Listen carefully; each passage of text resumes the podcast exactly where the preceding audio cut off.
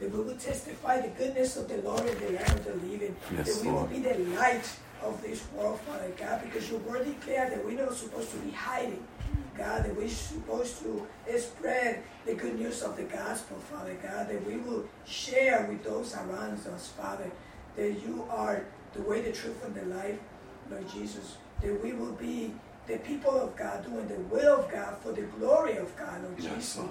What amazing you are, Father God, the goodness, the grace, the, the, the, the great love that you have for us, God, Lord Jesus. I'm so thankful, Lord Jesus, that you rescue me. All of us, you rescue us, and now we are coming together to worship you, God, to testify your goodness, your love, your mercy, Lord Jesus, your grace, Lord Jesus, that transform us from the inside out, Lord Jesus. And we are not finished, God. So we ask you, God, that you continue to do this work in us, Father God, and forgive us when we don't do what you call us to do, Lord Jesus. Help us, Holy Spirit. Give us conviction where conviction is needed. Guide us strengthen us, Lord Jesus, to spread the gospel. Help us to be the light in a crooked and perverse generation, God, that we will never, ever, Lord Jesus, and this is my prayer every single day, my God, that I will never deny the name of Jesus Christ, no matter what comes my way.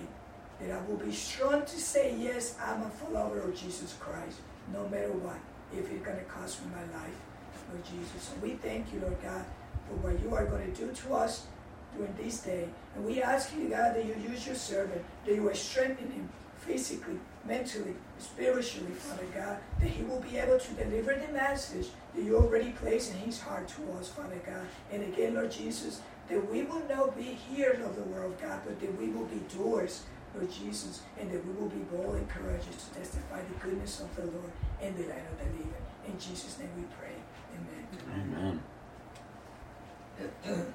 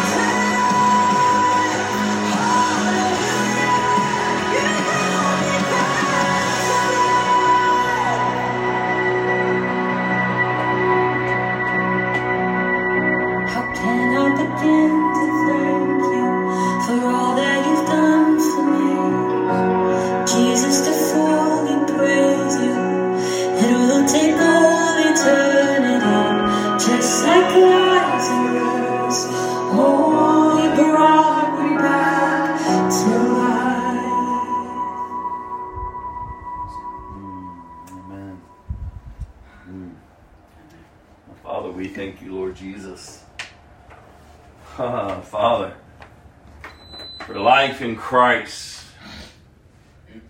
Lord, your word tells us that he who the Son sets free is free indeed. God, that we are no longer bound, we've been liberated. God, we've been engrafted in. We are your children, the children of God, a royal priesthood, a holy people, set apart for your purpose Yes, Lord. in this hour, in this generation. As long as there's breath in our body, Father, you've set us aside to do the work in which you have prepared for us to do. Mm. To advance your kingdom, to do the will of the Father. Mm-hmm. And so, oh God, may we be faithful to that calling, Lord.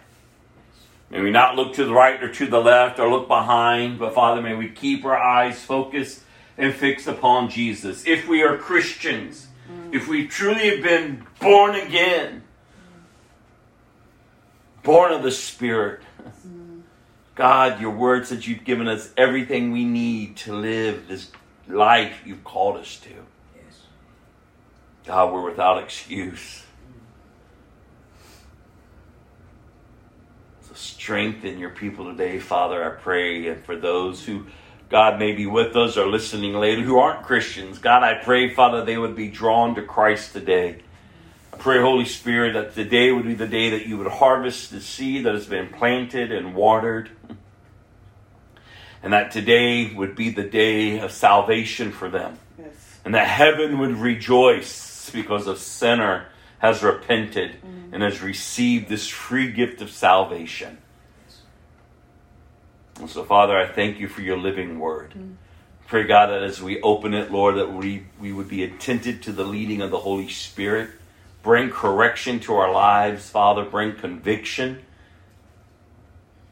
Lord, may your word go forth and, and penetrate us to the depths of our being, Father.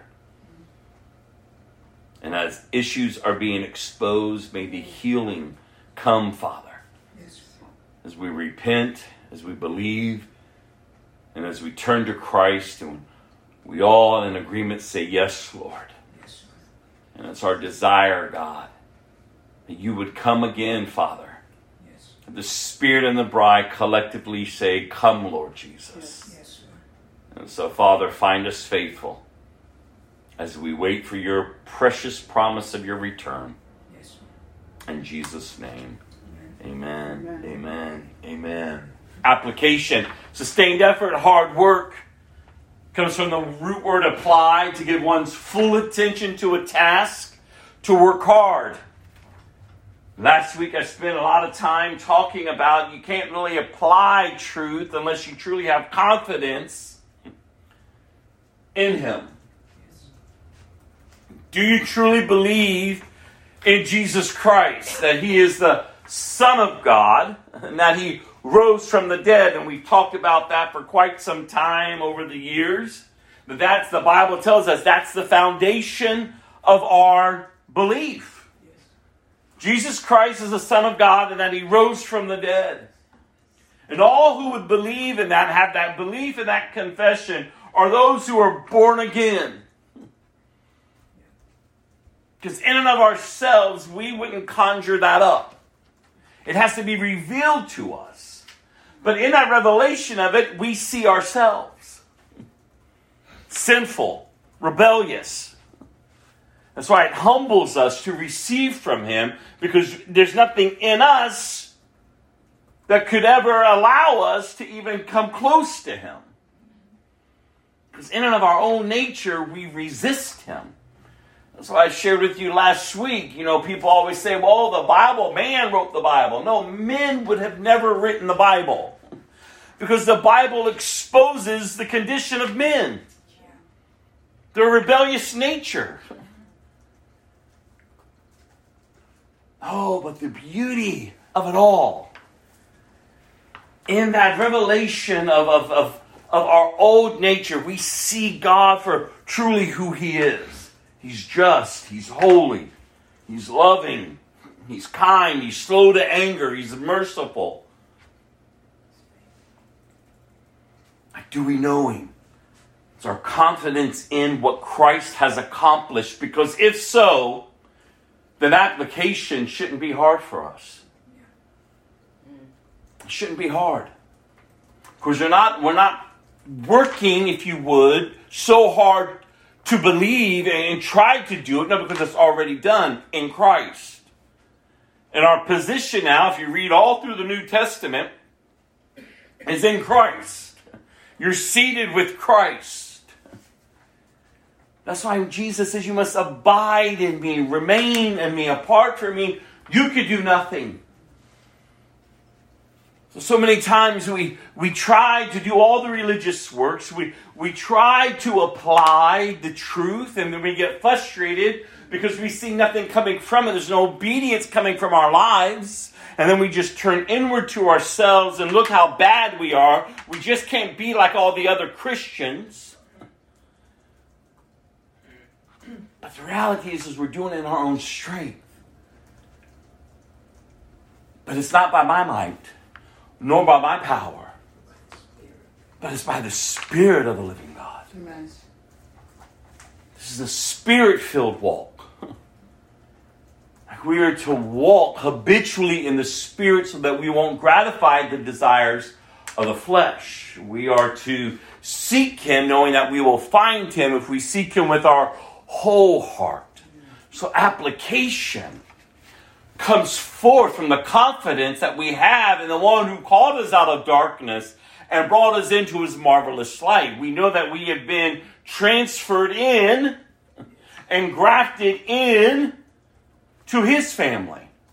But man, too many of us are still rooted in our old families. Too many of us are still stuck back over here, bound by strongholds and soul ties to this. But we have been set free. We're now engrafted in. We are a new people. New desires. New wants. A new family. In Christ. In Christ. Amen.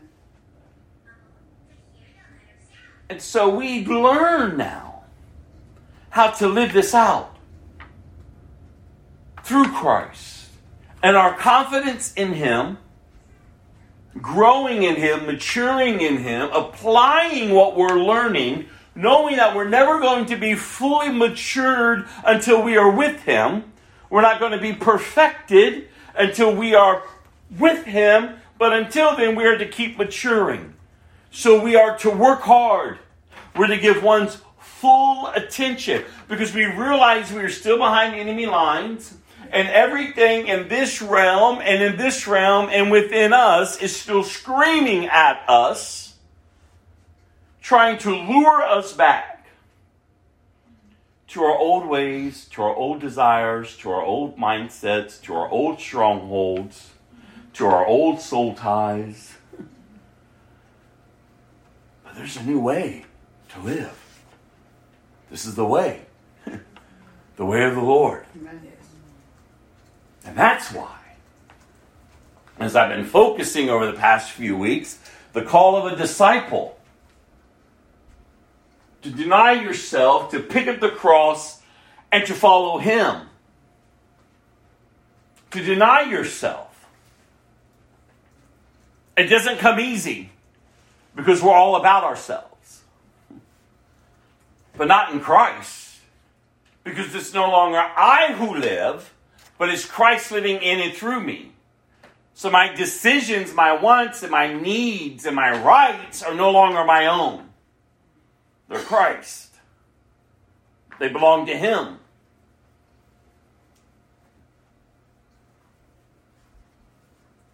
And so in order to truly to deny ourselves, to truly grasp this concept, the only way through this is through the cross.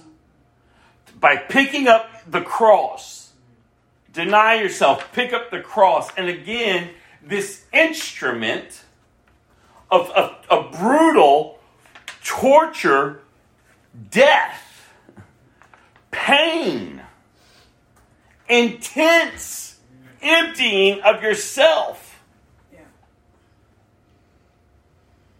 I mean, Christ, before he took upon the cross, he was in a garden praying.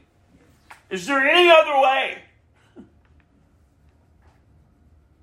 But not my will, your will.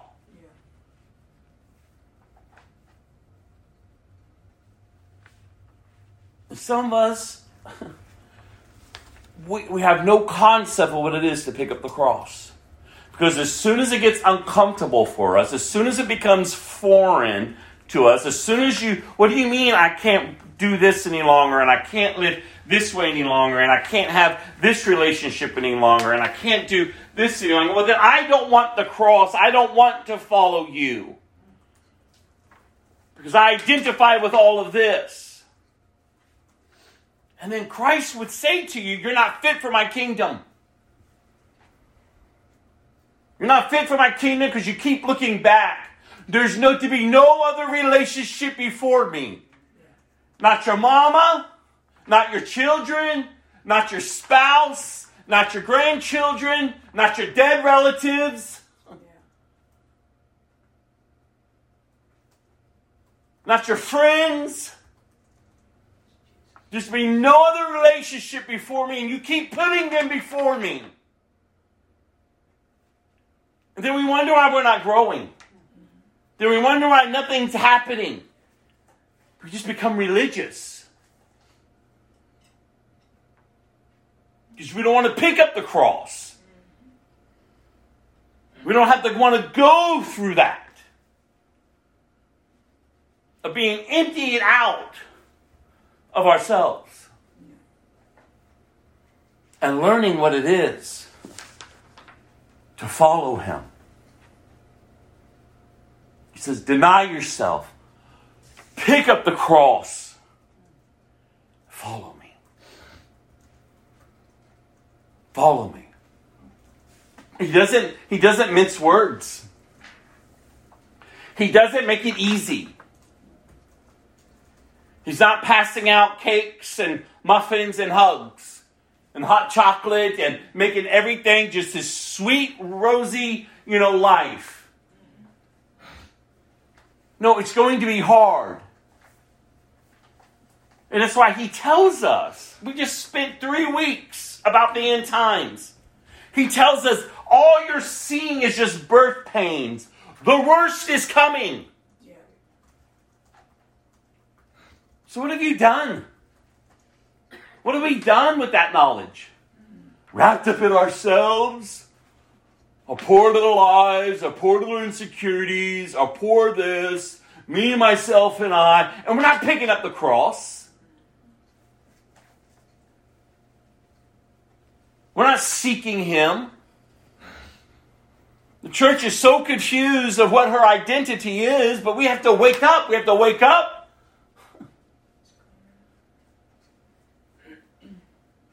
It's to give your full attention. It's hard work, application, sustained effort. So that obedience would come forth from your life. And there's this newness that comes forth from you because of the death that you're daily dying to what is old, to what is behind. I mean, this is the reality. This is the Christian message. And yet we tried to make it this weird message where we just tied up with a nice little bow. Isn't this cute? Isn't he cute? Isn't this nice and warm and lovely? But it's never been that way. Yeah. I mean, lest we forget, like the scripture we read just a few weeks ago, when the early church was being reminded. Do you remember the zeal and the love that you had in the beginning when they were beating you, when they arrested you, when everything was taken from you? What?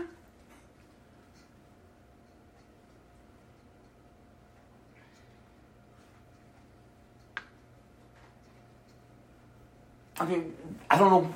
I mean, we know what it is. It's doctrine of demons that sh- strip it down to keep you stuck on yourself,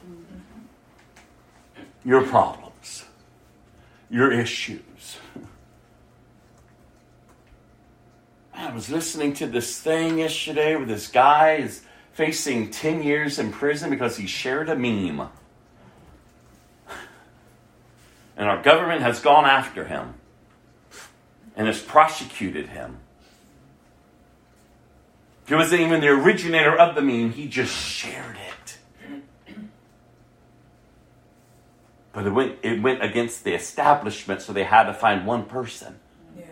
And the weight and the force of our government has come down on him. And he's just an average Joe. He's nobody. And yet they're making him the one that's going to suffer. Yeah. But he ended his interview yesterday. And he says, My only hope in all of this is that I know that through suffering comes redemption. I was like, wow, I don't know if he's a Christian. I would, I would pray with that type of depth of understanding that he would be. Because I was like, God, that's beautiful. Like what we have to suffer as we're picking up the cross, as we're denying ourselves, picking up the cross. Because you can't pick up the cross unless you deny yourself. Because yourself will never pick up the cross. Because it knows the pain, it knows the suffering. Oh no, I don't want that. Just bless me and pay my rent, Jesus. Keep my lights on, Jesus.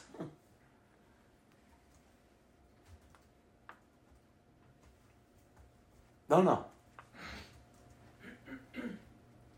Called to suffer.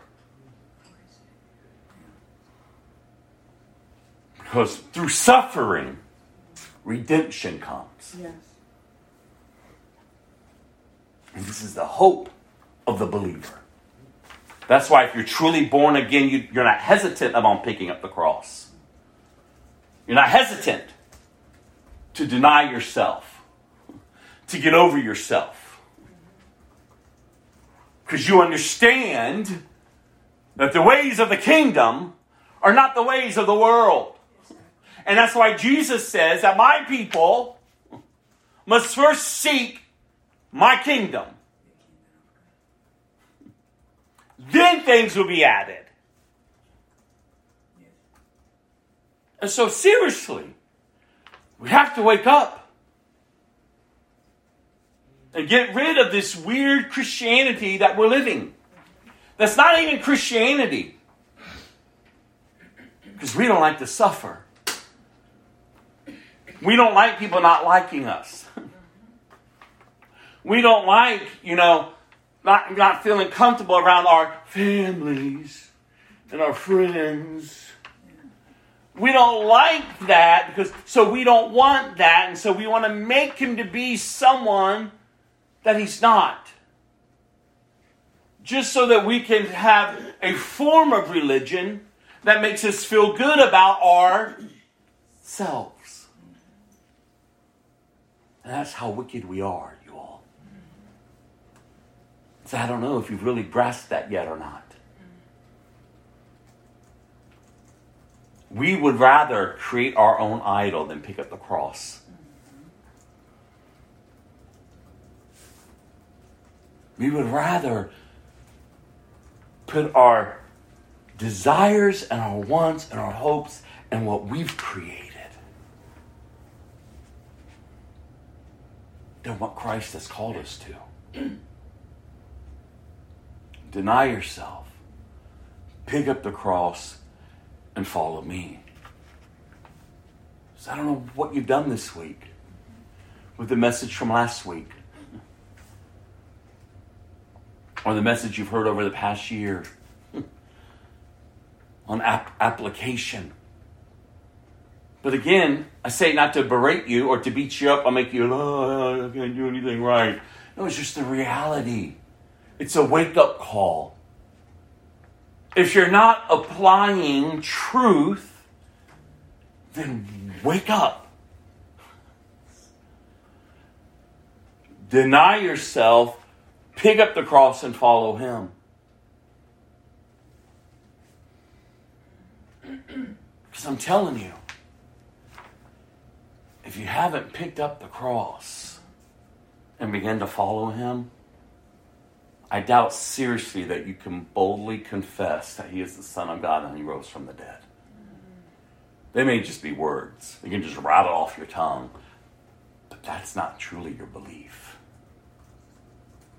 Because what you believe, you live out. There's a lot of people saying a lot of things, but that doesn't mean they believe it. Your belief is who you are, it's who and what you identify with.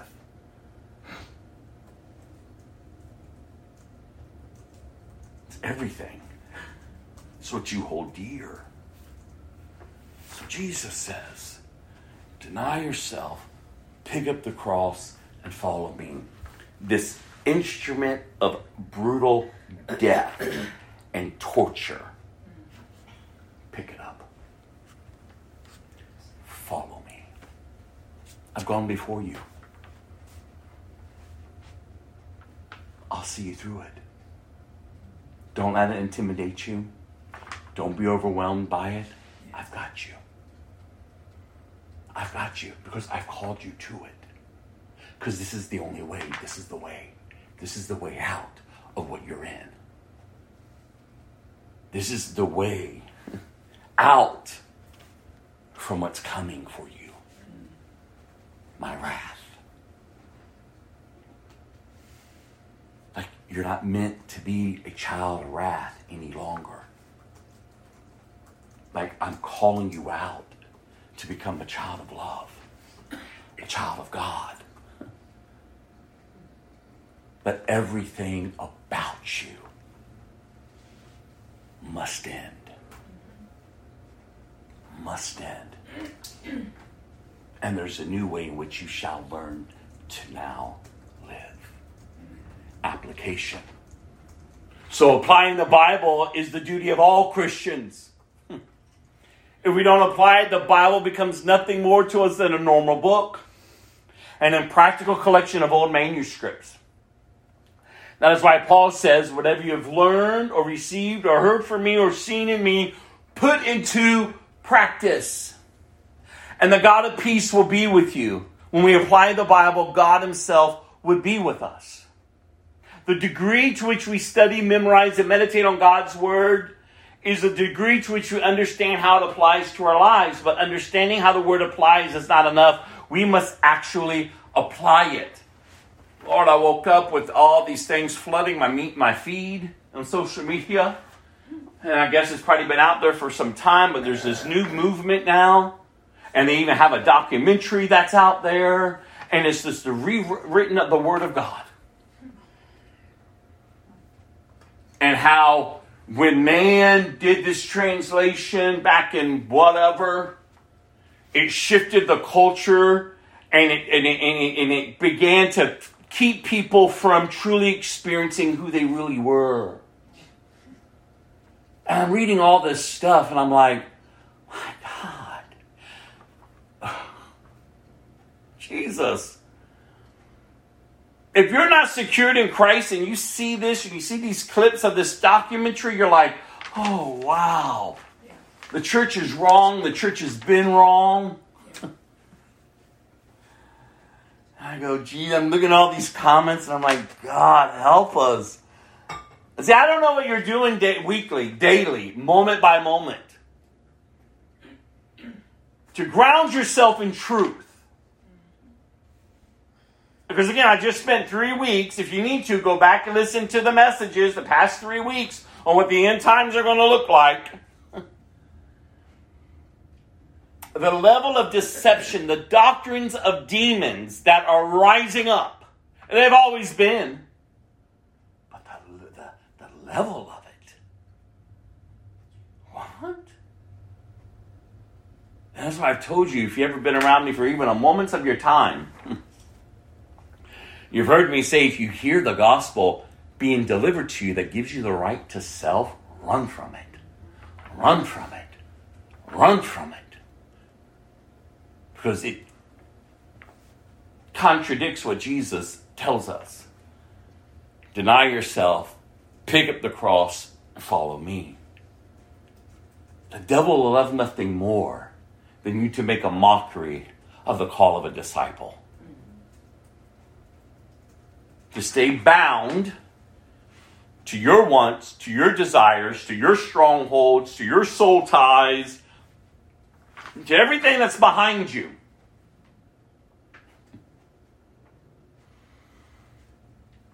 keep giving in to things and doing things that you ought not to be doing. Oh, why do I keep doing it? Because you're not picking up the cross. You're intimidated by the cross. Because you don't even deny yourself. You're not following Christ if you're not carrying your cross. Capture that. Did you hear that? You can't say you're a follower of Christ if you're not carrying the cross, this brutal instrument of torture and death.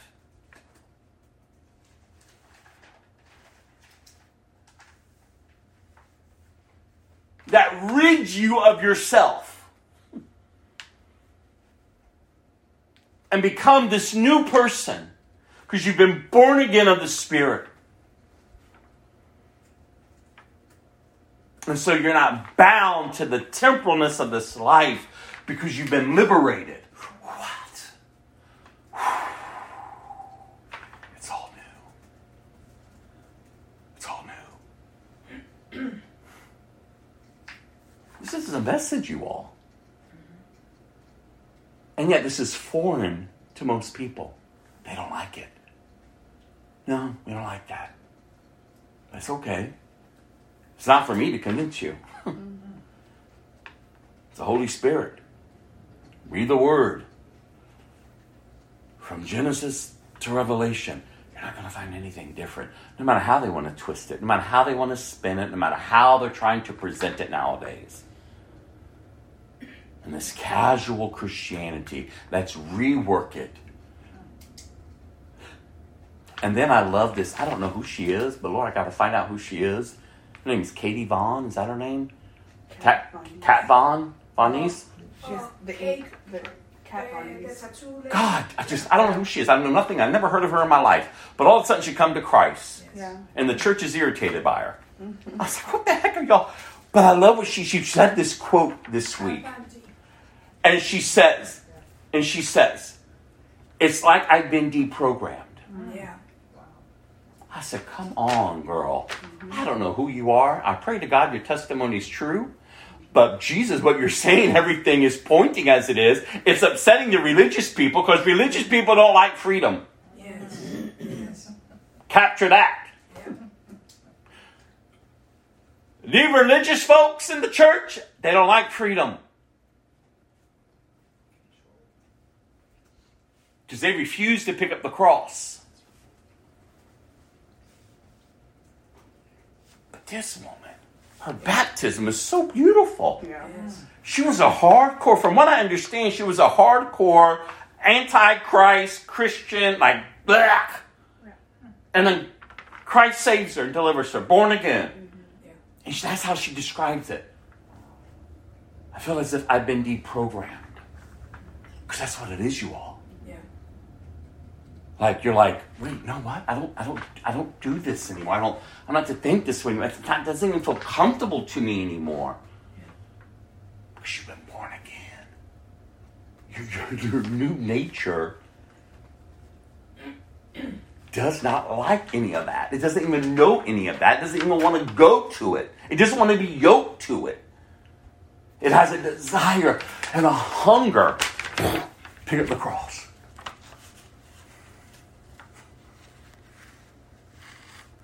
To feel its weight and its pain. Ooh. But following the one who called me. That doesn't make sense. Why are you taking it so serious? Somebody's called you to do. They say all this crazy stuff because they just want you to put down the cross. The enemy wants nothing more than you to put down the cross because that's what his call is.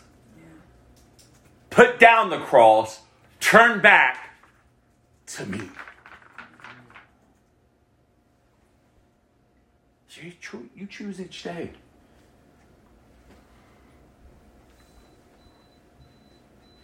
But that's the importance of application, applying it, living it. It's not one foot in, one foot out. It's not I'm here today and I'm gone tomorrow. It's not I got a revelation, a prophetic word today, but tomorrow yet I'm cursing and all this junk is coming from my life. Oh, God, help us.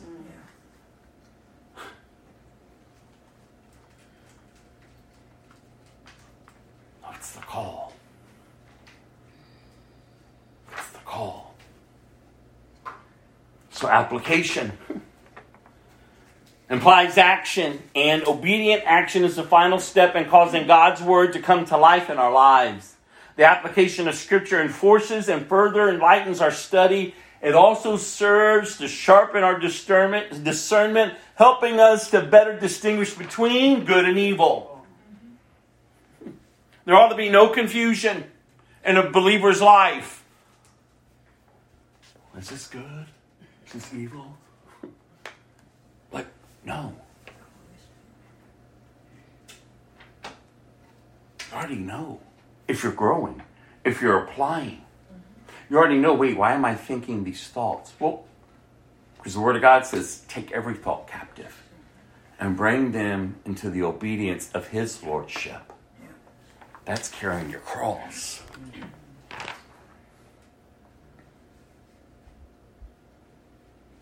That's you crying out, not my will, but your will be done. I wish there was another way out of this, Jesus, but if there's not, not my will, your will be done. I don't need to go back. I don't need to keep thinking this way. I don't need to keep responding this way. My fears, my insecurities, my this and that, don't have to continue to define me. Just got to continue walking, walking, walking. I'm keeping my eyes on you. That's why I love that one song. The amount of power just in the hem of his garment. There's more power in the hem of his garment than the power in the enemy camp. And some of us see the enemy stronger and more powerful than our God. That's one of my favorite biblical testimonies.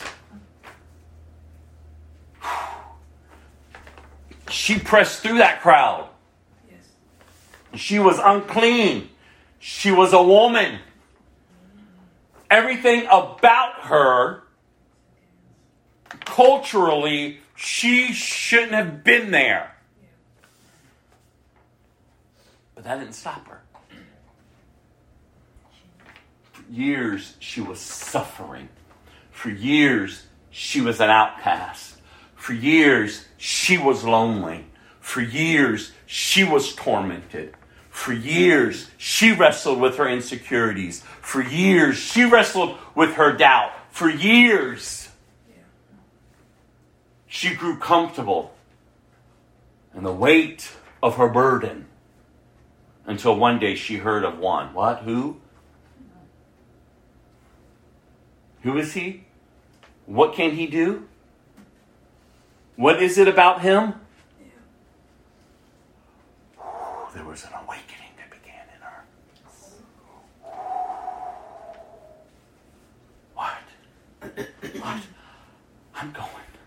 It doesn't matter. I'm going. I'm going. I'm going to forget everything I know, everything that tells me no, and I will get down. I don't care if they trample me, crushing her under their feet. What she must have had to endure as that crowd was pressing in on Jesus. The suffering she endured. Because if I could just touch the hem of his garment, I know that I will be healed. Man, are you kidding me?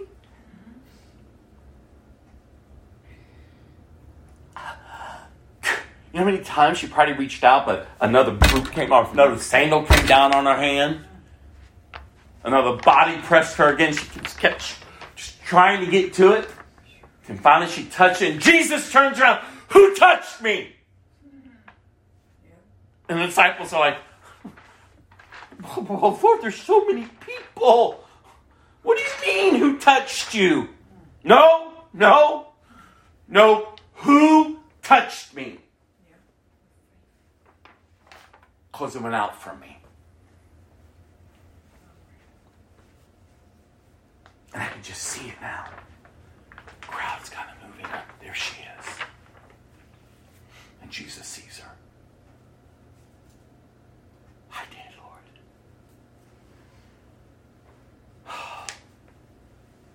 And he tells her, my, he tells her, my daughter, your faith has healed you. Mm. What? And in an instant, she was whole, you all. Yeah. In an instant.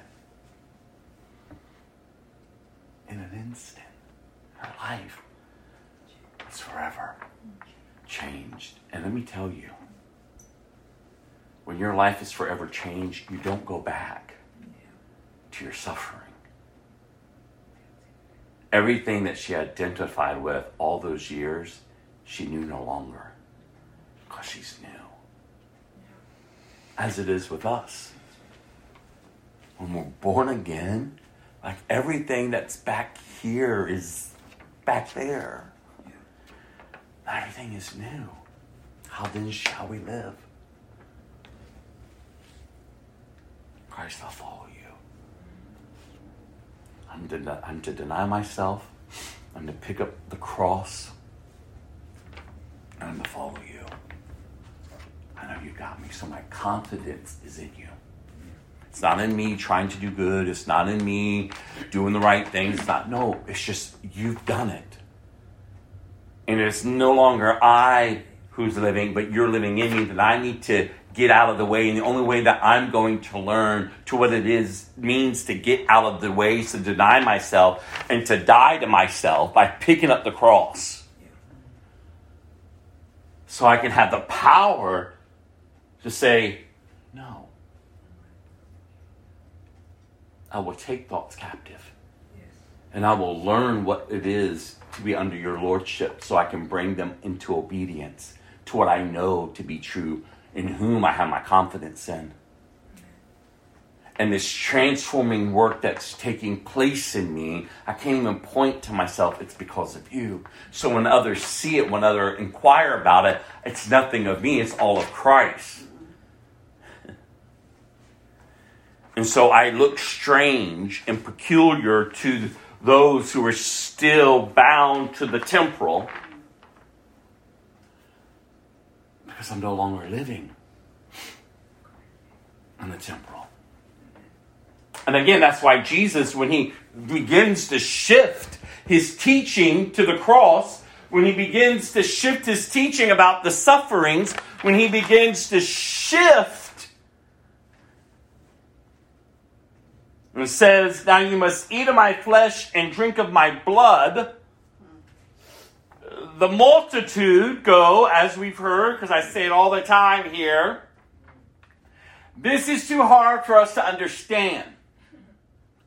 And in an instant, they turned around and went back to their old way of living shucking and driving, carrying on, lying, thievery, whoring around, whatever it was, whoever they were, is what they went back to. And Jesus didn't say anything, he just stood there. He didn't even, he didn't even call down fire to burn them all up. No, he just watched. And then he looked at the 12. Are you going too? Where can we go? You hold the words to eternal life. And yet one of them still was of the devil, hanging around with them. It was hard for the others to understand because they didn't want to suffer. Just keep feeding us. Just keep doing for us, Jesus. We like it like this, Jesus. But hold off on this flesh, eating of your flesh and drinking of your blood talk. It's a bit, it's a bit too much for us to understand. We don't even want to further that conversation. We didn't want to, we don't want to ask, what on earth are you talking about? No, we just don't understand. So we go back. But the suffering that comes with following him.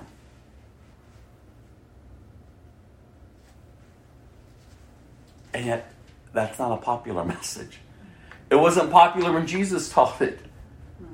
It's not popular now, and it's not going to be popular in the future.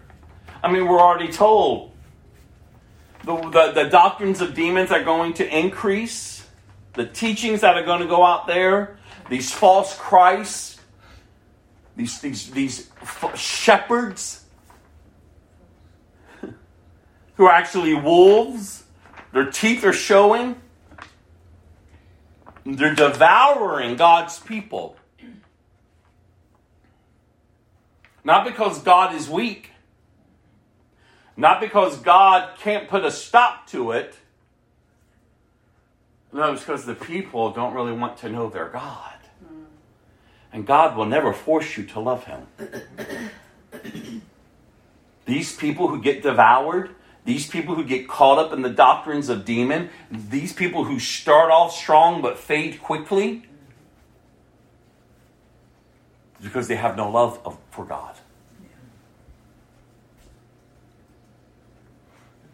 It's only love for self.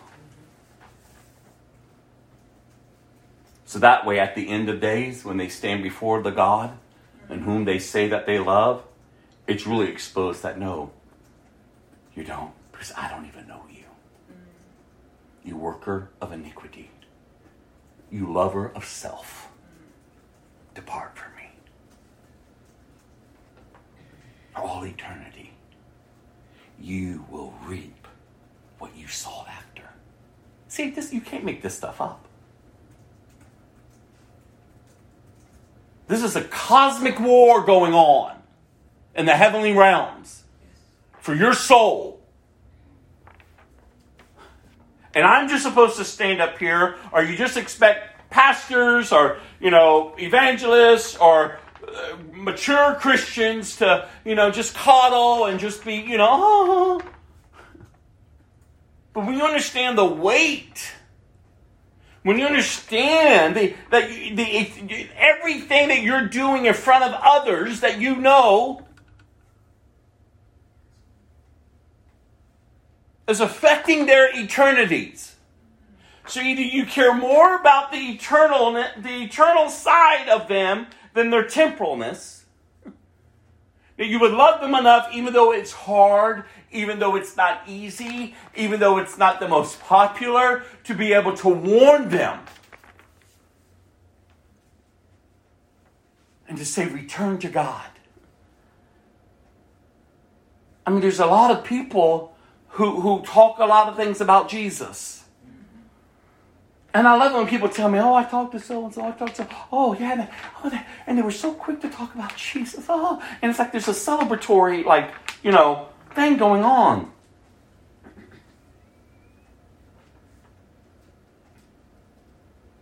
Like, and, and you left it like that? I mean, you just had an open door. You just had an open, you, the door just wide open for you to speak truth. And you're just happy they just said Jesus, but they're not even talking about the real Jesus. They've been led astray, but yet you had an opportunity. Well, they stepped foot into church. Okay. Well, they said a little prayer. Okay.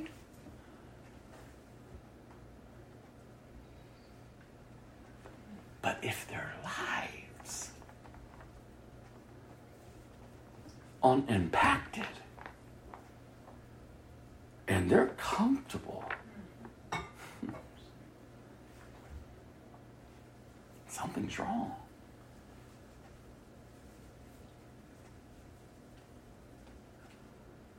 See, it would be different if I talked to so and so, man, like God's begun something in them because there's I see this struggle, this internal struggle within them. Oh, that's beautiful. There's a way to minister, there's a way to come alongside and encourage. But if you're talking to someone, they're just like flipping about Jesus and da da da da, and you don't see no eternal tr- or nothing like going on, something's wrong.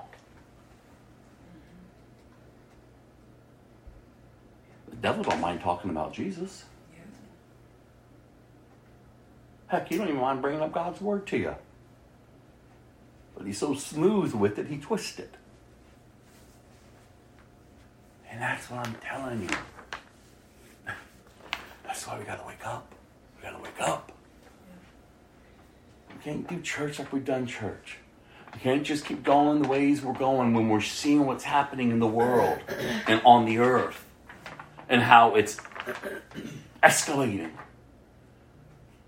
And we think we're just going to keep just sitting back and just coasting. Like, oh no, it's all out war. Every day, you're getting up. And before you go preach it to anyone else, I keep telling you, preach it to yourself. Every day before you get up out of bed, you better get your heart right with God. Every day, you better tell that old man, that old woman, "Let- you're not up. You're not getting up with me. You're dead. You're nailed to his cross. You've got no room here today. Jesus, I'm all yours. Holy Spirit,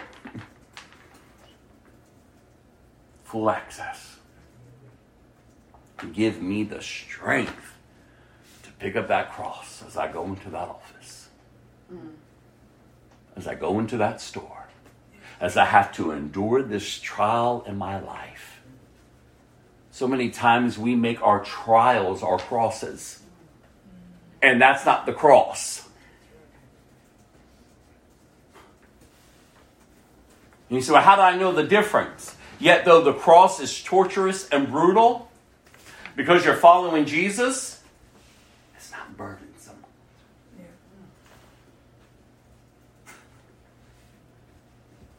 And no one else sees you carrying it unless you put on a show. Oh, my life for Jesus. Devil, devil, mocking Jesus I mean, don't forget the woman who was possessed when Paul stepped in. These are the men of the Most High God. Listen to what they have to say. These are the men of the Most High God. Listen to what they have to say. These are the men of the Most High God. Listen to what they have to hey, say. Shut up and come out of her. She collapses. She's set free. And her owners were livid. The devil don't mind acting a fool. So I'm not impressed with your suffering. I'm suffering for Jesus. Just, just getting through. It's so hard. Like, oh God.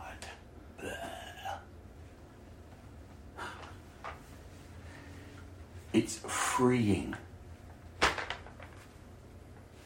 It's brutal. It's torturous. But it doesn't consume you. Because your eyes are on Jesus. He who the Son sets free is free indeed. And if my freedom comes through my dying, then Lord, may I die daily. At the level of freedom I keep achieving is through the death that I'm dying, then kill me daily. It's opposite of the ways of the temporal realm.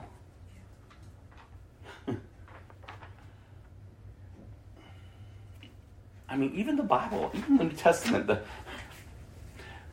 as, they were inspired by the Holy Spirit to pen these letters, they were like, We're speaking to you like you're ignorant. because you can't understand spiritual things. So we're trying to dumb it down for you at least. Oh, come on, you all. Come on, come on. Yes, there's your season which you get the bottle. Yes, you need that spiritual milk to kind of, oh, this tastes good more. But we got to get beyond that. Especially in today's generation. There's an all out assault. Unlike we've ever seen before. It's been there, but it's been mainly behind the scenes. Yeah. Now, the devil don't mind. He's just showing up in the pulpits, showing up in the prayer centers, showing up in the prophetic movement, just showing up and showing off. You gotta wake up. You gotta wake up. Because we're to be the people of God, doing the will of God for the glory of God. Go to James chapter 1. Oh, Jesus, Jesus, Jesus. James chapter 1, verse 22 through 25.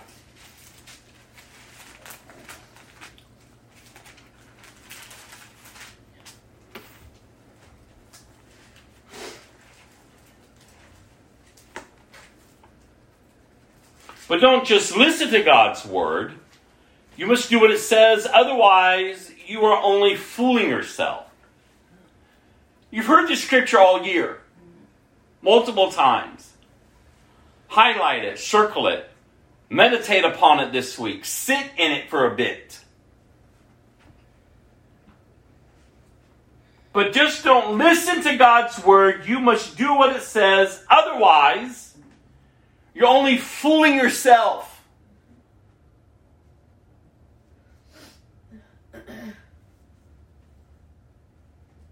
You're doing it to yourself.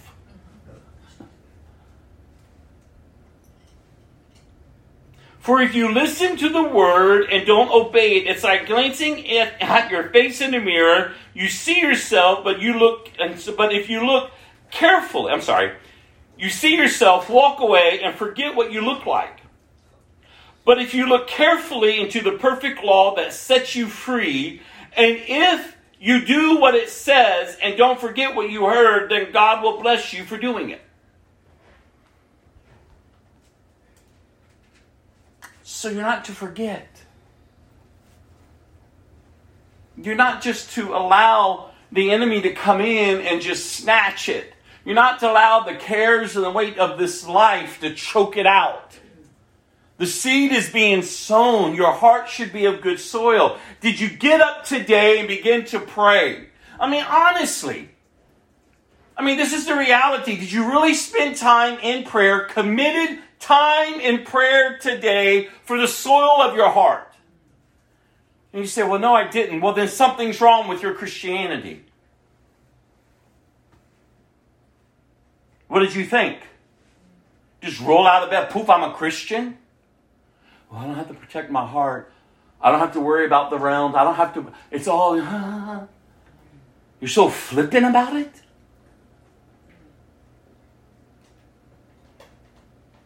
Show me that somewhere in here.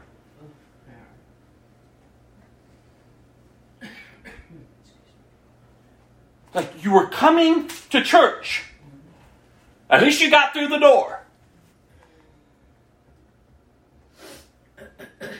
But did you prepare your heart? Like, God, I'm going, I'm going to be amongst the family of Christ, and God, we're going to open up your word. God, we're going to hear from you. God, there's been things in this week that I haven't really addressed because I've just been too busy. But God, I need my heart right because I don't want the word snatched from me. I don't want the cares of my life that I will face this week to choke it out. God, I want my heart to be good. That's how you're praying this way. And if you're not, something's wrong. Well, I prayed that last Tuesday. What? Well, it hasn't carried you on. Because I'm sure if your mind and your heart could be exposed in front of us, we'll see it hasn't carried you. This is everyday life, you all. Just like you lived in the world and of your flesh, you did things regularly because it just was who you were. So, what do you think being a Christian is just poof, I'm a Christian and I can just keep living however I want? I don't have to worry about my thoughts. I don't have to worry about my heart. I don't have to worry about applying and moving and, and putting in things into practice. Oh, God's got me. I'm covered. I don't have to do anything. God's got me.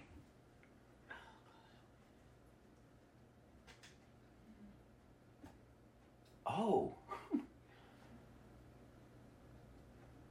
Well, then wasn't Jesus a fool then?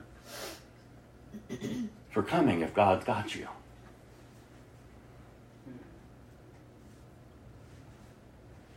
If all it is is God's got you. But what crazy talk is Jesus speaking to his followers? Why is he warning them of what's coming? No, he's telling them, put it into practice. You're the people of God now. There's a way in which you're to live. It's brand new to you. You've got to mature in it. You've got to grow in it. Those who endure to the end will be saved. This is what's going to happen. But keep pressing on. Keep your eyes on me. Keep advancing forward. It's a movement of moving forward, of maturing. Yes, God's got you. But the mark of a true believer is God's in you because of the Holy Spirit. And that's why the Word of God says you are to be walking in the Spirit so that you won't gratify the desires of the flesh. But how can you walk in the Spirit if you don't even understand what it means? Because you're allowing yourself to remain ignorant. That's why discipleship is vital. Because you're growing. And the beauty of the scripture is you don't forget it.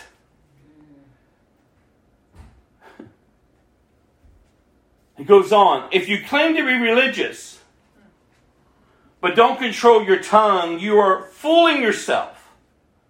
Your religion is worthless. Take that this week.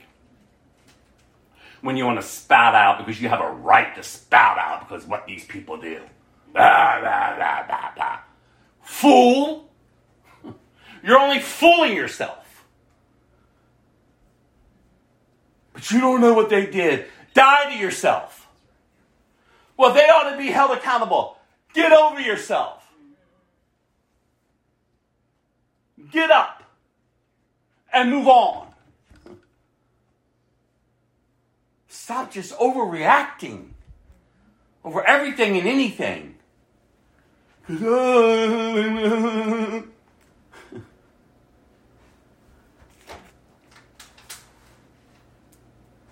you claim to be religious, but you don't control your tongue, you're only fooling yourself. And your religion is worthless. It's, it's nothing. It's nothing. Well, I prayed for 10 hours. Who cares? You don't have no control. You have no self control over your tongue. And your prayers are probably soulish and selfish. I mean, come on. Oh, I spoke prophetically. Who cares? The devil can do that. Who cares about all that? When there, you, there's no evidence within you.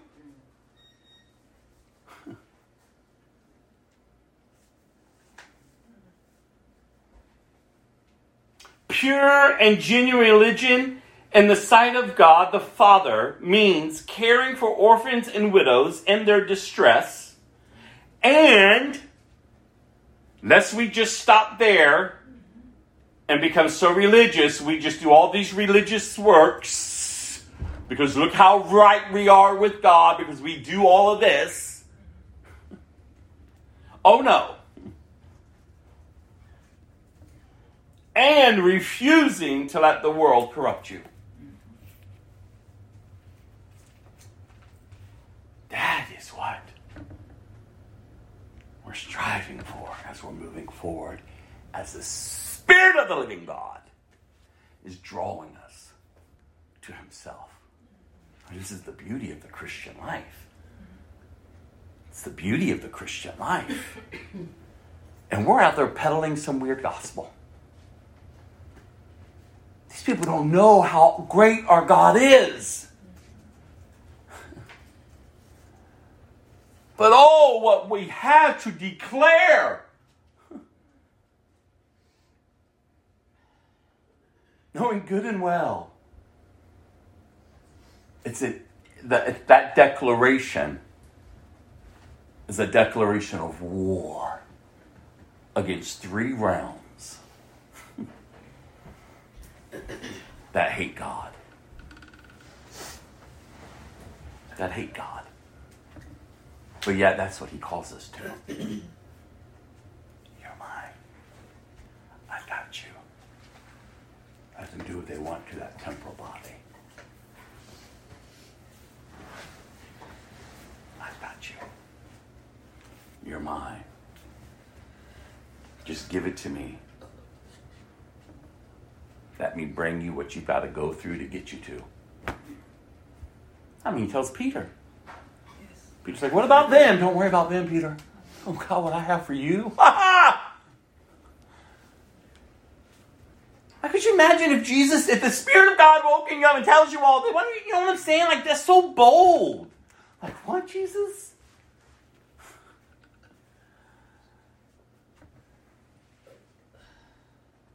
And we just want to put on a show for people. But this is the reality. This is the reality. Are we living it? Again, it goes back to what I was saying. How are you going through your day living? Lining yourself up with truth. Not a concept, but a person. Christ there's a lot of things I wish I could do in and of myself and react in and of myself and address in and of myself. but I'm learning now over the years oh no, my God. okay.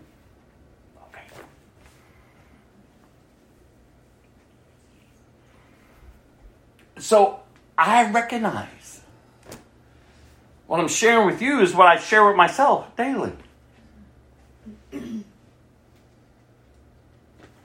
But the reality is, Christ has us. He is seeing us through. He's calling us to something greater than what we see before ourselves with our temporal eyes. And I don't want to be bound to the temporalness. I don't want to cling to dust. I want to cling to Christ. And I want to call others to Christ. Return to God through Christ. He's making, remember the scripture says he's making his appeal through us. How was that done this week in your life? Well, I I got this, I got, oh, you know, he understands. No, he, no, he doesn't, no, he doesn't care about your schedule.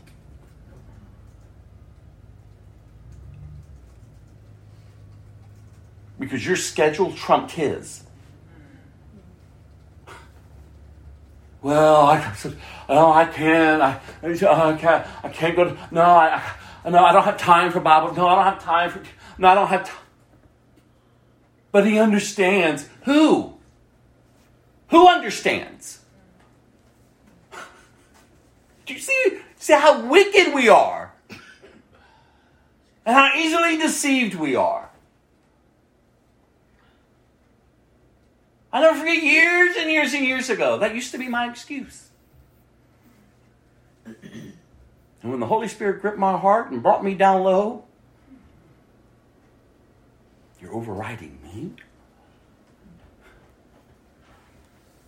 Like what?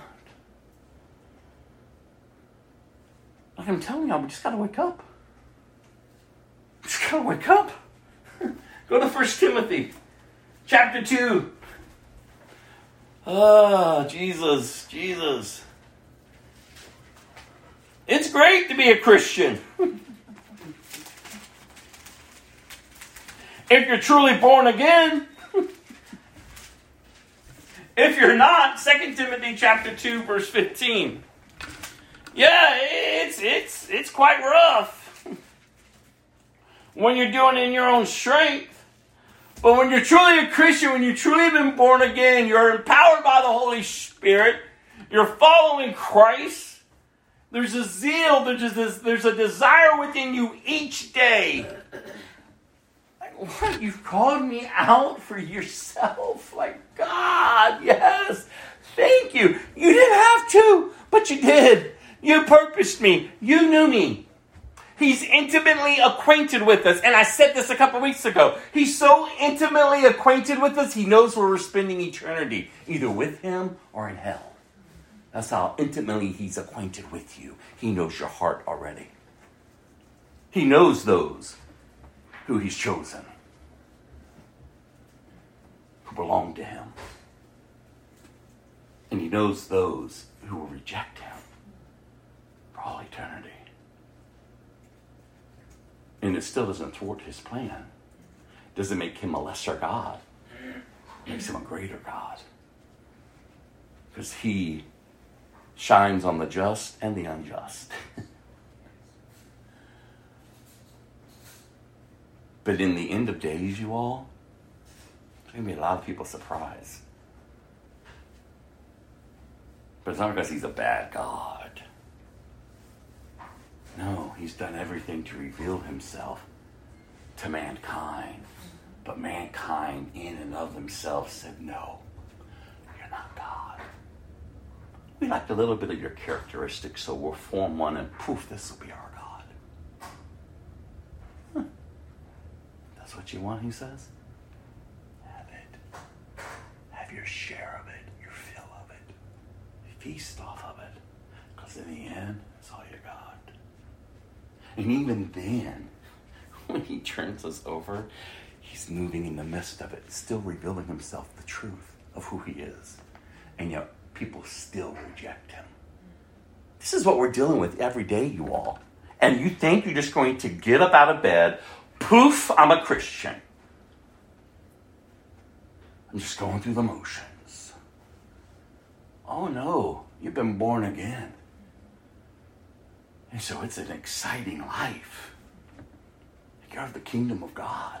Like, what? Like, your worship, you understand the depth of what it is to worship, not to miss it. You understand the depth of cultivating a devotional time and protecting it. I interrupted. You will begin to understand the depth of what it means to join in fellowship and the need for it. And you won't look at it as, ah, if I get to it. Like there's something that happens within you that says, "Mm, no, no, no, no, no, no, no. All in, Jesus. Not because of anything of myself, but because you were pleased to reveal yourself to me. That I might not die, but that I might live and see the goodness of the Lord in the land of the living. That's why those three Hebrew boys didn't bow. you see people all through generations endure, but they said, no, no, God is greater. Do whatever you want to me, but you won't silence me. That's why when they said to the disciples, stop teaching and preaching of his name, stop saying his name, keep his name out of your mouth. It's like Will Smith, you know? Keep my wife's name out of your mouth. He slaps the person. That's what those, that's what those, those Pharisees did. Keep that man's name out of your mouth. They beat him. They beat them. And then where were they? Just a few hours later, back on the streets talking about Jesus. See, you can't stop it. And they weren't burdened. They weren't scared. Of, oh, I can't say anything. No, they just knew. Well, what? This is what I'm trying to encourage you. Your Christian life is not this weird hum I'm so scared. No, you when you're truly born again, it's like what? Wow. I don't know everything, but God, this is amazing. Like I have full access to you, my Creator. Like I am your, I am your ambassador. Like I got full access of heaven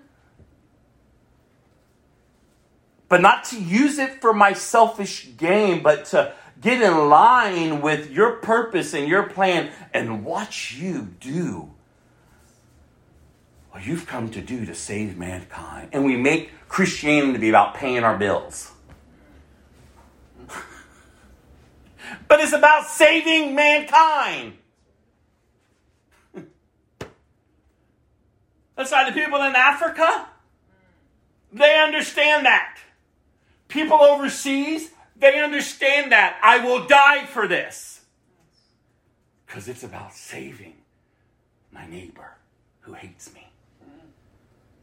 I will tell them about Jesus. That's Christianity, you all. It's not using him to get to your best life now. No. It's about proclaiming to others the best life that ever came to deliver them from this utter destruction. And so we walk upright amongst the wicked and perverse. Though a thousand may fall on this side, 10,000 on that side, it's okay. It shall not come upon me. Oh, I can believe and trust in the promises of God because they are yes and amen. And see, there's a way to live, there's a way to move, there's a way just to operate. People say there's something different about you. Oh, yes, his name is Jesus. Second Timothy uh, chapter 2, verse 15. Oh, Lord. Work hard. so you can present yourself to God and receive His approval. Be a good worker, one who does not need to be ashamed and who correctly explains the word of truth. That's who you're supposed to be. That's who you're supposed to be. That's how you're maturing. That's how you're growing. A lot of people can hear this type of teaching and they start beating themselves up, blah, blah, blah. and they get so inward and they start processing it in this weird way instead of allowing it to be liberating.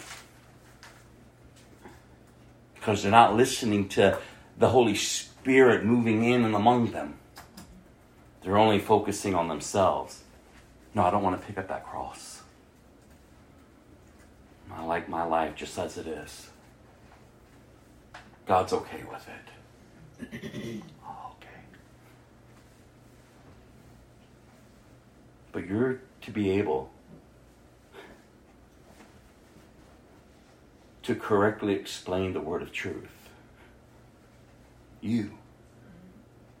You, Christian.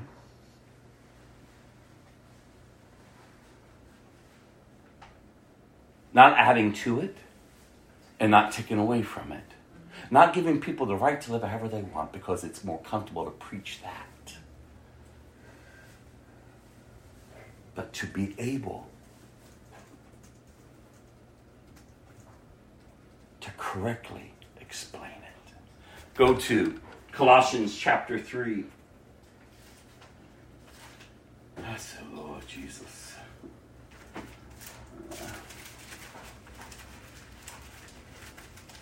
We just need to have church for a day. Like, I can empty myself of everything He's put in me. Oh, merciful God.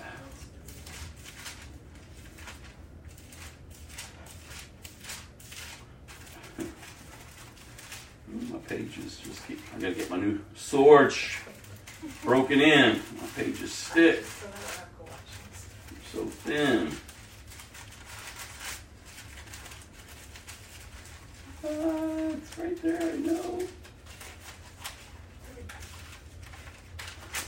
There we go. Colossians chapter 3, verse 16. Ah.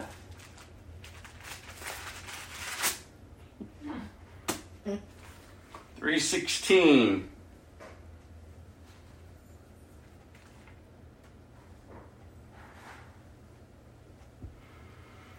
Let the message about Christ. Christ and all of its richness fill your lives. Teach and counsel each other with all the wisdom He gives. Sing psalms and hymns and spiritual songs to God with thankful hearts. It's this message about Christ, you all. This is our message. Of nothing else. This is our message. It is the message of Christ that bids you to come to repentance because of his loving kindness. It's his loving kindness that draws you to repentance. That you see yourself for who you are. This rebellious creature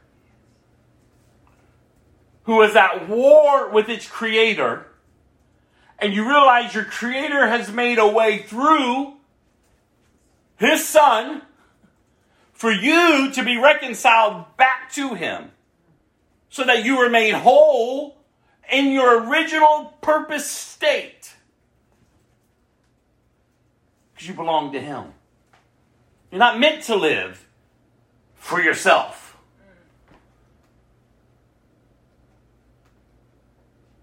No no. It's the message about christ it's dwelling within us that we have to share. And people just want to keep clinging to their lives. And I get it. Been there, done that. I'm like, wow. God, look what you're doing among us.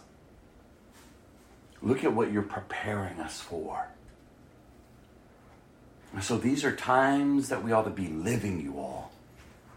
Not retreating, not still trying to what we can hold on to from our previous lives. No, no, it's time to get up, deny ourselves, pick up our crosses, and follow Him. Go to Matthew chapter 5. I started weeks ago, but it kind of took a detour just with all the events happening in the world. but we're back to the Sermon on the Mount, this teaching, this sermon that Jesus gave. Matthew chapter 5, verse 43 through 48. We're picking back up until we finish this sermon. But we're going to look at two parts of it Matthew chapter 5, verse 43 through 48. His teaching about loving your, loving your enemies.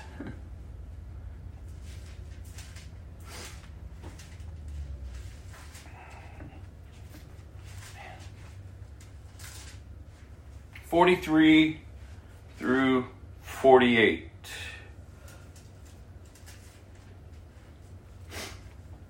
Jesus' words. You have heard the law that says, Love your neighbor and hate your enemy. But I say, Love your enemies. Pray for those who persecute you. In that way, you will be acting as true children of your Father in heaven. For he has given his sunlight to both the evil and the good and he sends rain on the just and the unjust alike. If you love only those who love you, what reward is that? What reward is there for that? Even corrupt tax collectors do that much. If you are kind only to your friends, how are you different from anyone else? Even pagans do that. But you are to be perfect, even as your Father in heaven is perfect. These are Jesus' words. Well, he doesn't know what they've done to me. He doesn't know the abuse, what I've had to endure in the past, and what I endure daily from them, and we make all these excuses. That's why we keep cursing our enemies. And we want to take it into our own hands to deal with them. And you realize that's not Christ like.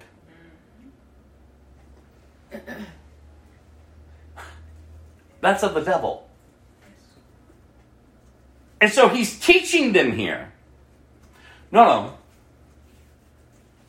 Up is the day of my kingdom. Like, seek first my kingdom. Here's the secret. You want something to apply? Love them. What? It doesn't make any sense. Of course it doesn't. Of course it doesn't. Of course it doesn't. But when you're born again, what? Yes. This is the way. Wow. Oh, I see it. Well, they're going to think I'm a doormat. They're going to think you just push me out. Listen, no one's telling you to stand around and be beaten to a pulp. I mean, you have to use wisdom, so let's not get, you know, ridiculous. But the reality is, once you leave that abusive relationship, still desire to pray for them.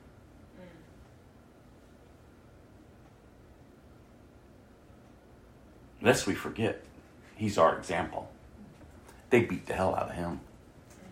They ripped every freaking piece of flesh from his body. They nailed him to a cross. He spat on him, pierced his side. And while he was hanging there,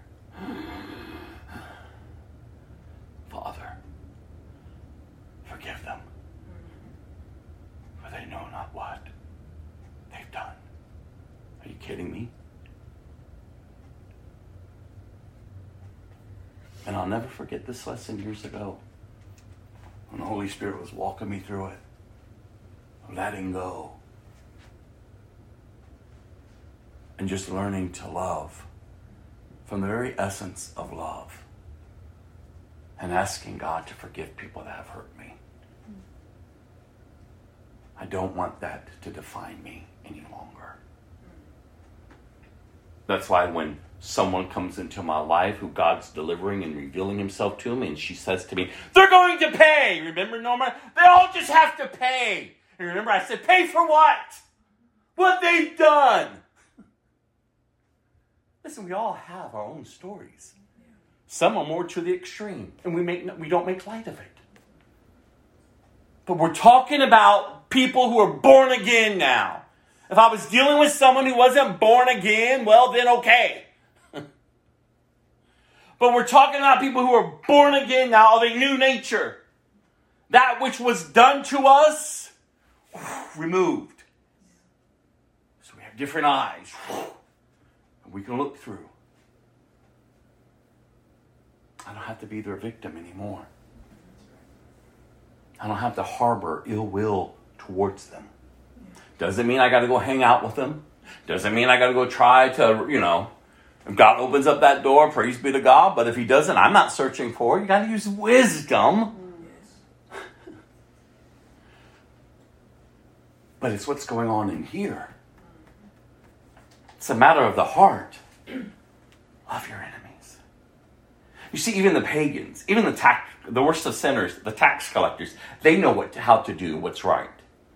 Love those who love them. Be nice to their friends who's friends. You know, you're friendly to me, I'll be friendly to you.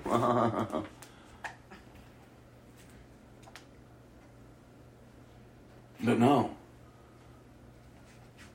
to extend a hand out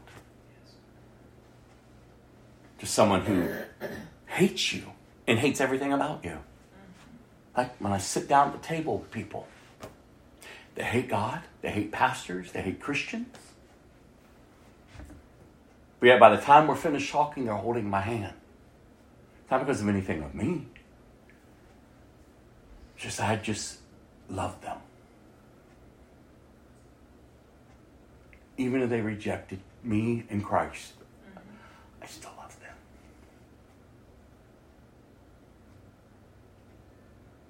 So people know they can show up no matter what they've done, no matter what they've done to me or to Gilda or said about us or whatever, blah, blah, blah.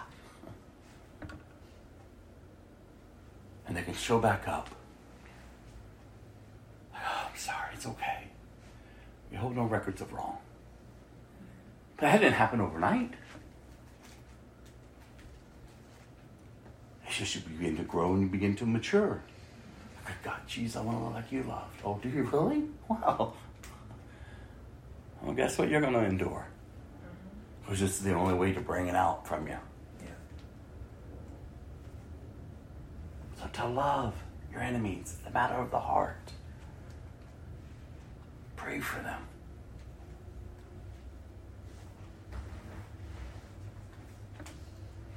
Meet with them. We don't have to shun them. We don't have to. That's why I tell people, all the world is not. I mean, they're the enemy towards God. but even then, God sent His Son to the world to save the world. So if that was God's ultimate plan and purpose, well, guess what? Pull up your big boy, and your big girl pants, and get out there and be about your father's business, seeing mankind reconciled back to God. Because that's what he's called us to. And we can't if we're harboring ill will. I don't want those type of people, that type of person, this, that, that, that. And we all just bleh over people. Yeah, no. Love them. Matthew chapter 6, 1 through 4. He goes on teaching about giving to the needy. Watch out! Don't do your good deeds publicly to be admired by others. Again, it's all about the matter of the heart, you all. For you will lose the reward from your Father in heaven.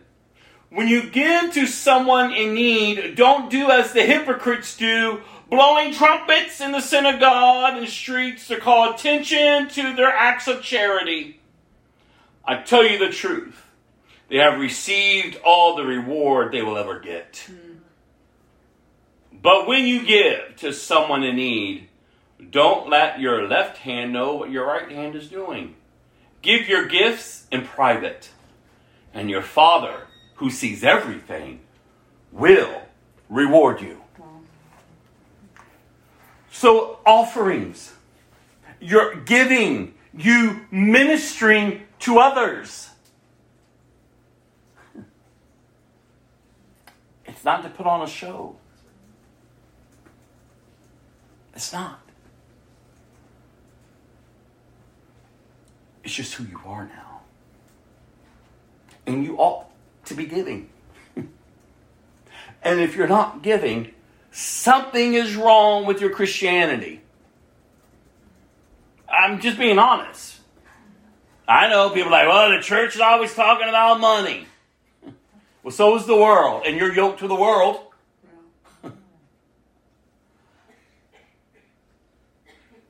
You ought to be giving. If you haven't contributed monthly to the needs to the missionaries or the people who we give to or raise, something's wrong. Especially if you're here and you're calling this place your church family. No, you're not part of the family. You're just a taker. Well, you don't understand my finances. Well, you don't understand mine. Huh. What does that mean? Well, I can't barely give anything. Oh, no? Well, then you're not being wise with what you have. And you ought to be a cheerful giver. And you ought to freely give.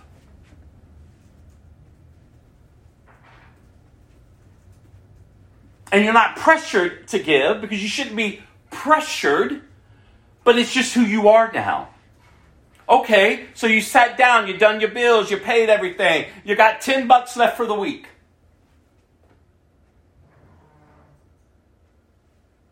Well, God is not calling you to not get, have wisdom. but the reality is, is what you're going to spend that 10 bucks on. And maybe you don't give the full 10, maybe you just give a 25 cent. In my heart, that's what I'm able to, to do, is just 25 cent. Well, praise be to God. God will honor that because that's what's in your heart. And it's not a burden to you to do. It should never be a burden to give. But you ought to be giving. I mean, do you realize the early church, they gave everything because of the needs that were in the church. What there's a need, we'll sell this. What there's a need, we'll give this away. What there's a need, well, then, you know, this, let's do this. And they kept bringing stuff to the table for the disciples to sort through and to divvy out to people. You want to stick by the 10%? Fine, stick by the 10%. Fine. But the point is, you ought to be giving. And when you give, you don't make a show of it. Well, I'm only giving my 25 cents. Now you're making a show of it.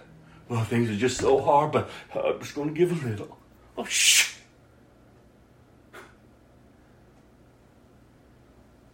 Well, look, I'm dropping in my thousand dollars. What kind of nonsense? It, stop making a show of it. Or out in public, or doing things for people.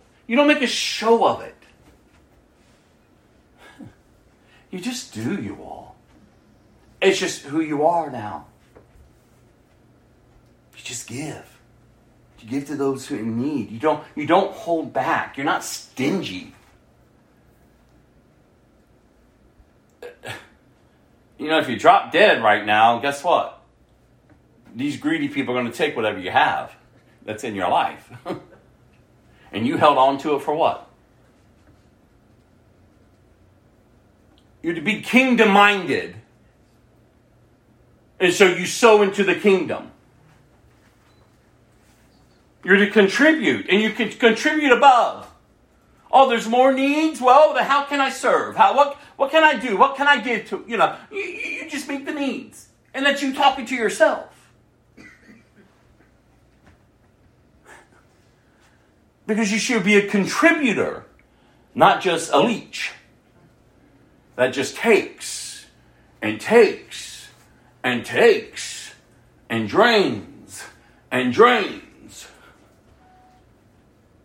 and not contribute of your resources and of your time. Like you learn to be different, you all. So this is an incredible sermon he's preaching. He's laying this down. It's a, it's a powerful sermon. He's teaching the principles of the kingdom, which is all the matter of the heart.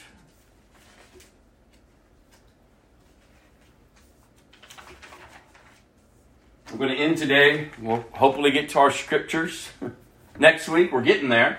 But today I'm going to end with the prophecies. This is the final portions of prophecies. We've, for some time now, been walking and we've had a delay because we went down a, a different route, and which is totally fine. But finally, we're at the end of the prophecies that I want to share with you all concerning Christ. So I've got the final ones for you. And just so you remember, prophecy is important. It shows God's control over history and that what he predicts does come to pass. He is in control of his plan and his purpose. He will have a people that he will call his own and they will call him their God. Prophecy proves the integrity of Scripture.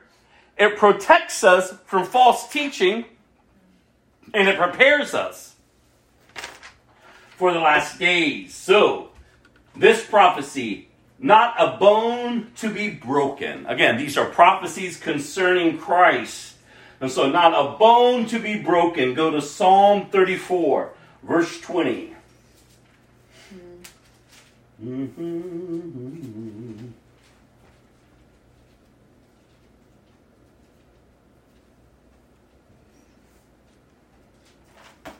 Psalm 34, verse 20.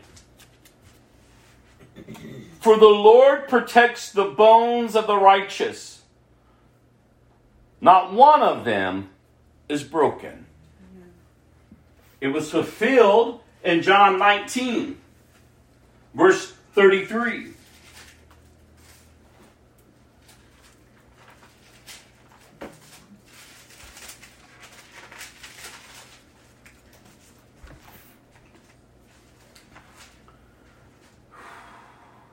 But when they came to Jesus, they saw that he was already dead, so they didn't break his legs.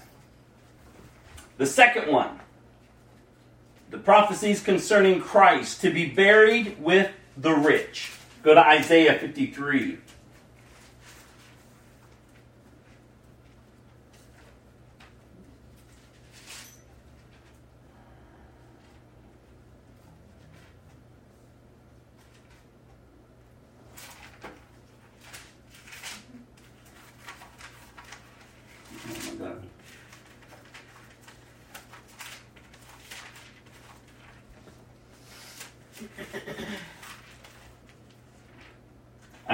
53, verse 9.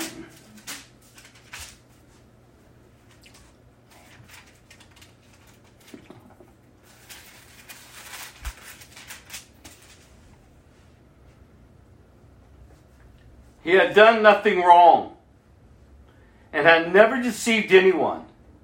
But he was buried like a criminal. He was put in a rich man's grave. There's your prophecy. It was fulfilled in Matthew 27, verse 57 through 60.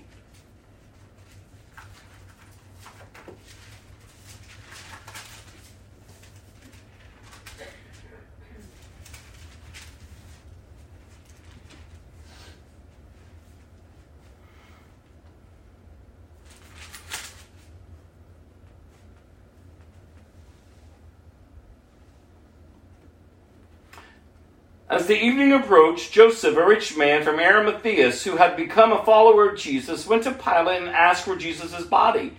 And Pilate issued an order to release it to him.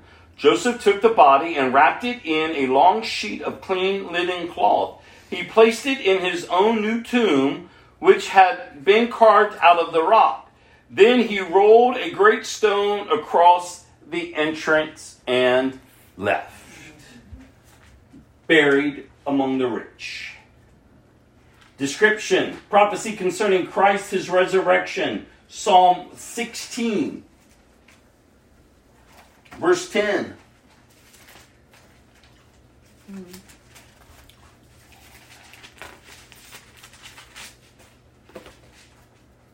For you will not leave my soul among the dead, or allow your Holy One to rot in the grave. The fulfillment of that, Luke chapter 24.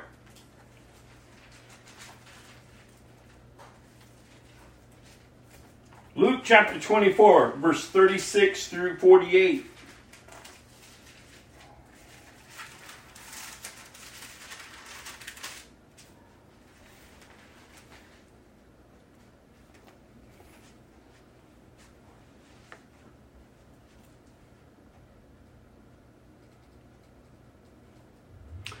And just as they were telling about it, Jesus himself was suddenly standing there among them.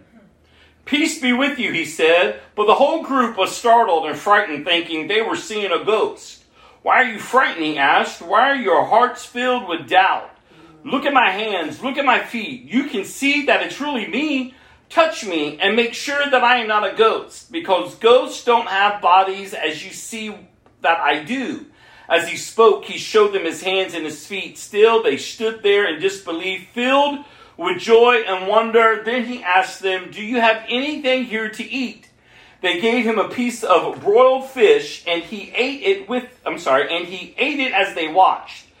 Then he said, When I was with you before, I told you that everything written about me, come on, in the law of Moses and the prophets and in the Psalms must be fulfilled. Then he opened their minds to understand the scriptures. Come on. And he said, Yes, it was written long ago that the Messiah would suffer and die and rise from the dead on the third day. It was also written that this message would be proclaimed in the authority, come on, of his name to all the nations. Beginning in Jerusalem, there is forgiveness of sins for all who repent. You are witnesses of these things. And finally, his ascension. Psalm 68, verse 18. Again, prophecies concerning Christ. Psalm 68, verse 18.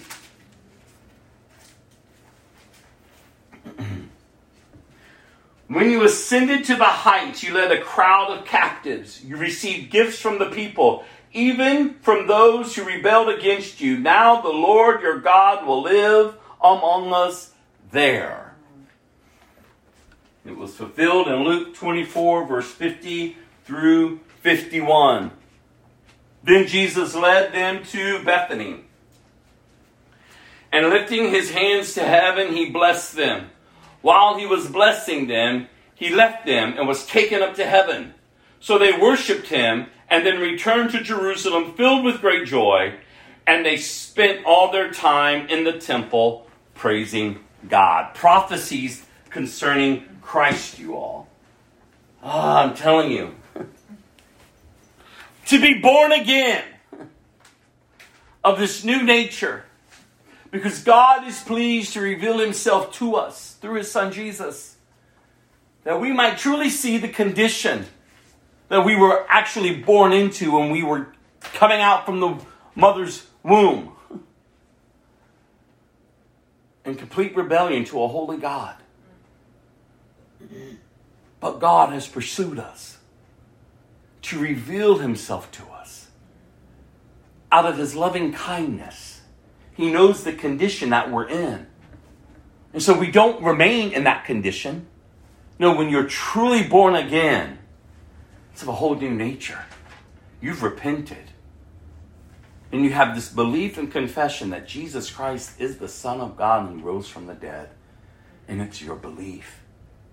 It alters the way you live now. Because the Bible tells us when we're born again, we receive the Holy Spirit. And Jesus says, I have to go away so that He will come. And we're not to live lives that grieve the Holy Spirit. No, we are now marked and sealed for the day of redemption.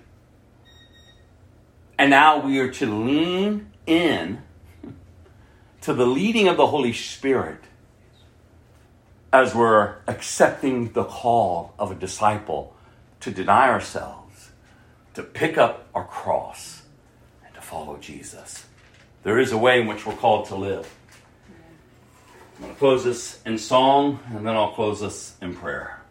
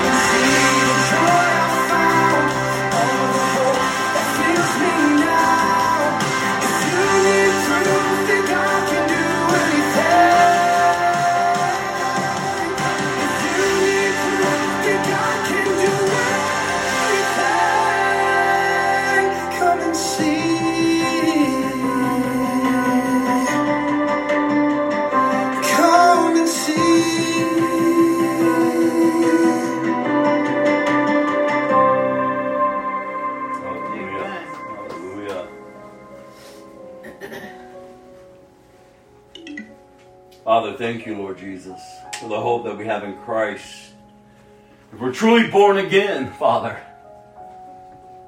that we could declare, Come and see what God has done. Because this is a work that you've begun in us, Father. It's not even a work that we would even begin in of ourselves. But it's a work that you have started in us, Father, and you are faithful to complete. So I just pray, Father, if there's any among us today, Lord Jesus, or that would be listening to this podcast later, Lord, who, who are not born again. Father, they're maybe they're sitting in churches. Maybe they have a false sense of hope that they're saved because they're following doctrines of demons. Because they still choose to live for self. Oh, how I pray that today would be the day, God, that they would hear the message of the gospel. That God, you so loved them that you sent your one and only Son for them. And it's only through Christ that they can be reconciled back to you, Father. It is your loving kindness that draws them to repentance. That they would recognize in and of themselves that they are a sinner in need of salvation that can only be found in Christ. And so, oh, how I pray, God, that they would not harden their hearts or turn from you, but God, that they would respond, not to man, but to you.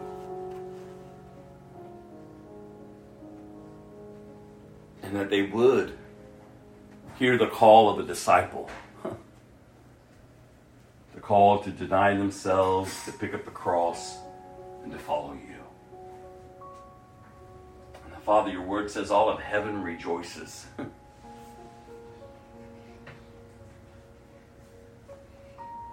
so what a beautiful testimony, Father, of your great love. that you would redeem a sinful creature who is at odds against you. But I thank you for your plan of redemption through Christ and the hope that one has who's outside of Christ to be born again of the Spirit. So may it be so for them today, God. And then, Father, I pray that they would take the next step to be baptized. This beautiful outward expression of what's taking place inwardly. Doesn't mean their life's all put together, but it's just confirming the decision that they've made. And it's just a representation of what's taking place of dying to the old and coming up into the newness of life. Burying the old man, the old woman in that water. Nailing it to your cross, Father. And then finally taking the step, God, that you've called them to, to be disciple, that they would come and, and learn to obey all of your commands. Because there's a whole new way of living. And we can't remain ignorant. Because then we could be taken captive. And we're not to be taken captive any longer. Because we're a free people. We're the people of God and we're called to do the will of God for the glory of God. So I just thank you. If that if someone's making that decision today, God. And for those who are in Christ, I pray God that they will not grow weary in doing good. I pray God that they would be strengthened and established. I pray God they would keep their eyes on Jesus, that they would be fit for your kingdom, and that you would protect them by the name in which you've been given, Jesus, by the name of Jesus. And that God, that they would walk upright amongst a wicked and perverse generation. That they would be about our Father's business, advancing your kingdom. Allowing you full access, Holy Spirit, to their lives, to their hearts, to their minds. They won't live a life that's grieving you, but they would live a life in step with you that honors Christ. Father, we see the condition of the earth, we, see, we recognize the signs of the time but you're not to intimidate us. Oh, but no, God. It's time to fan the flames within us that we may burn even brighter among a dark, dark world. So, Father, send forth your people this week. May they be effective laborers in the harvest fields, Lord, I pray. And Lord, I thank you for the time together today, Lord, just to celebrate Natalie and Carter's birthday, Father. I thank you for both of their lives. I pray, God, that this upcoming year would just be a year of your favor upon them and your peace within them. I thank you, God, for the, for them and just the opportunity just to love on them today.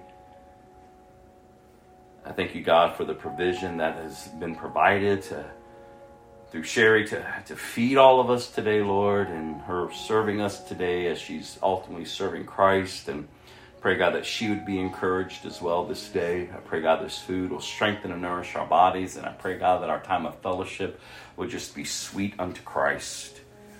And that, Father, you would add to our numbers to those who are being saved. And we thank you, God, for this fellowship, for this family. Lord, I do pray, God, that we would treasure it and that we wouldn't neglect it.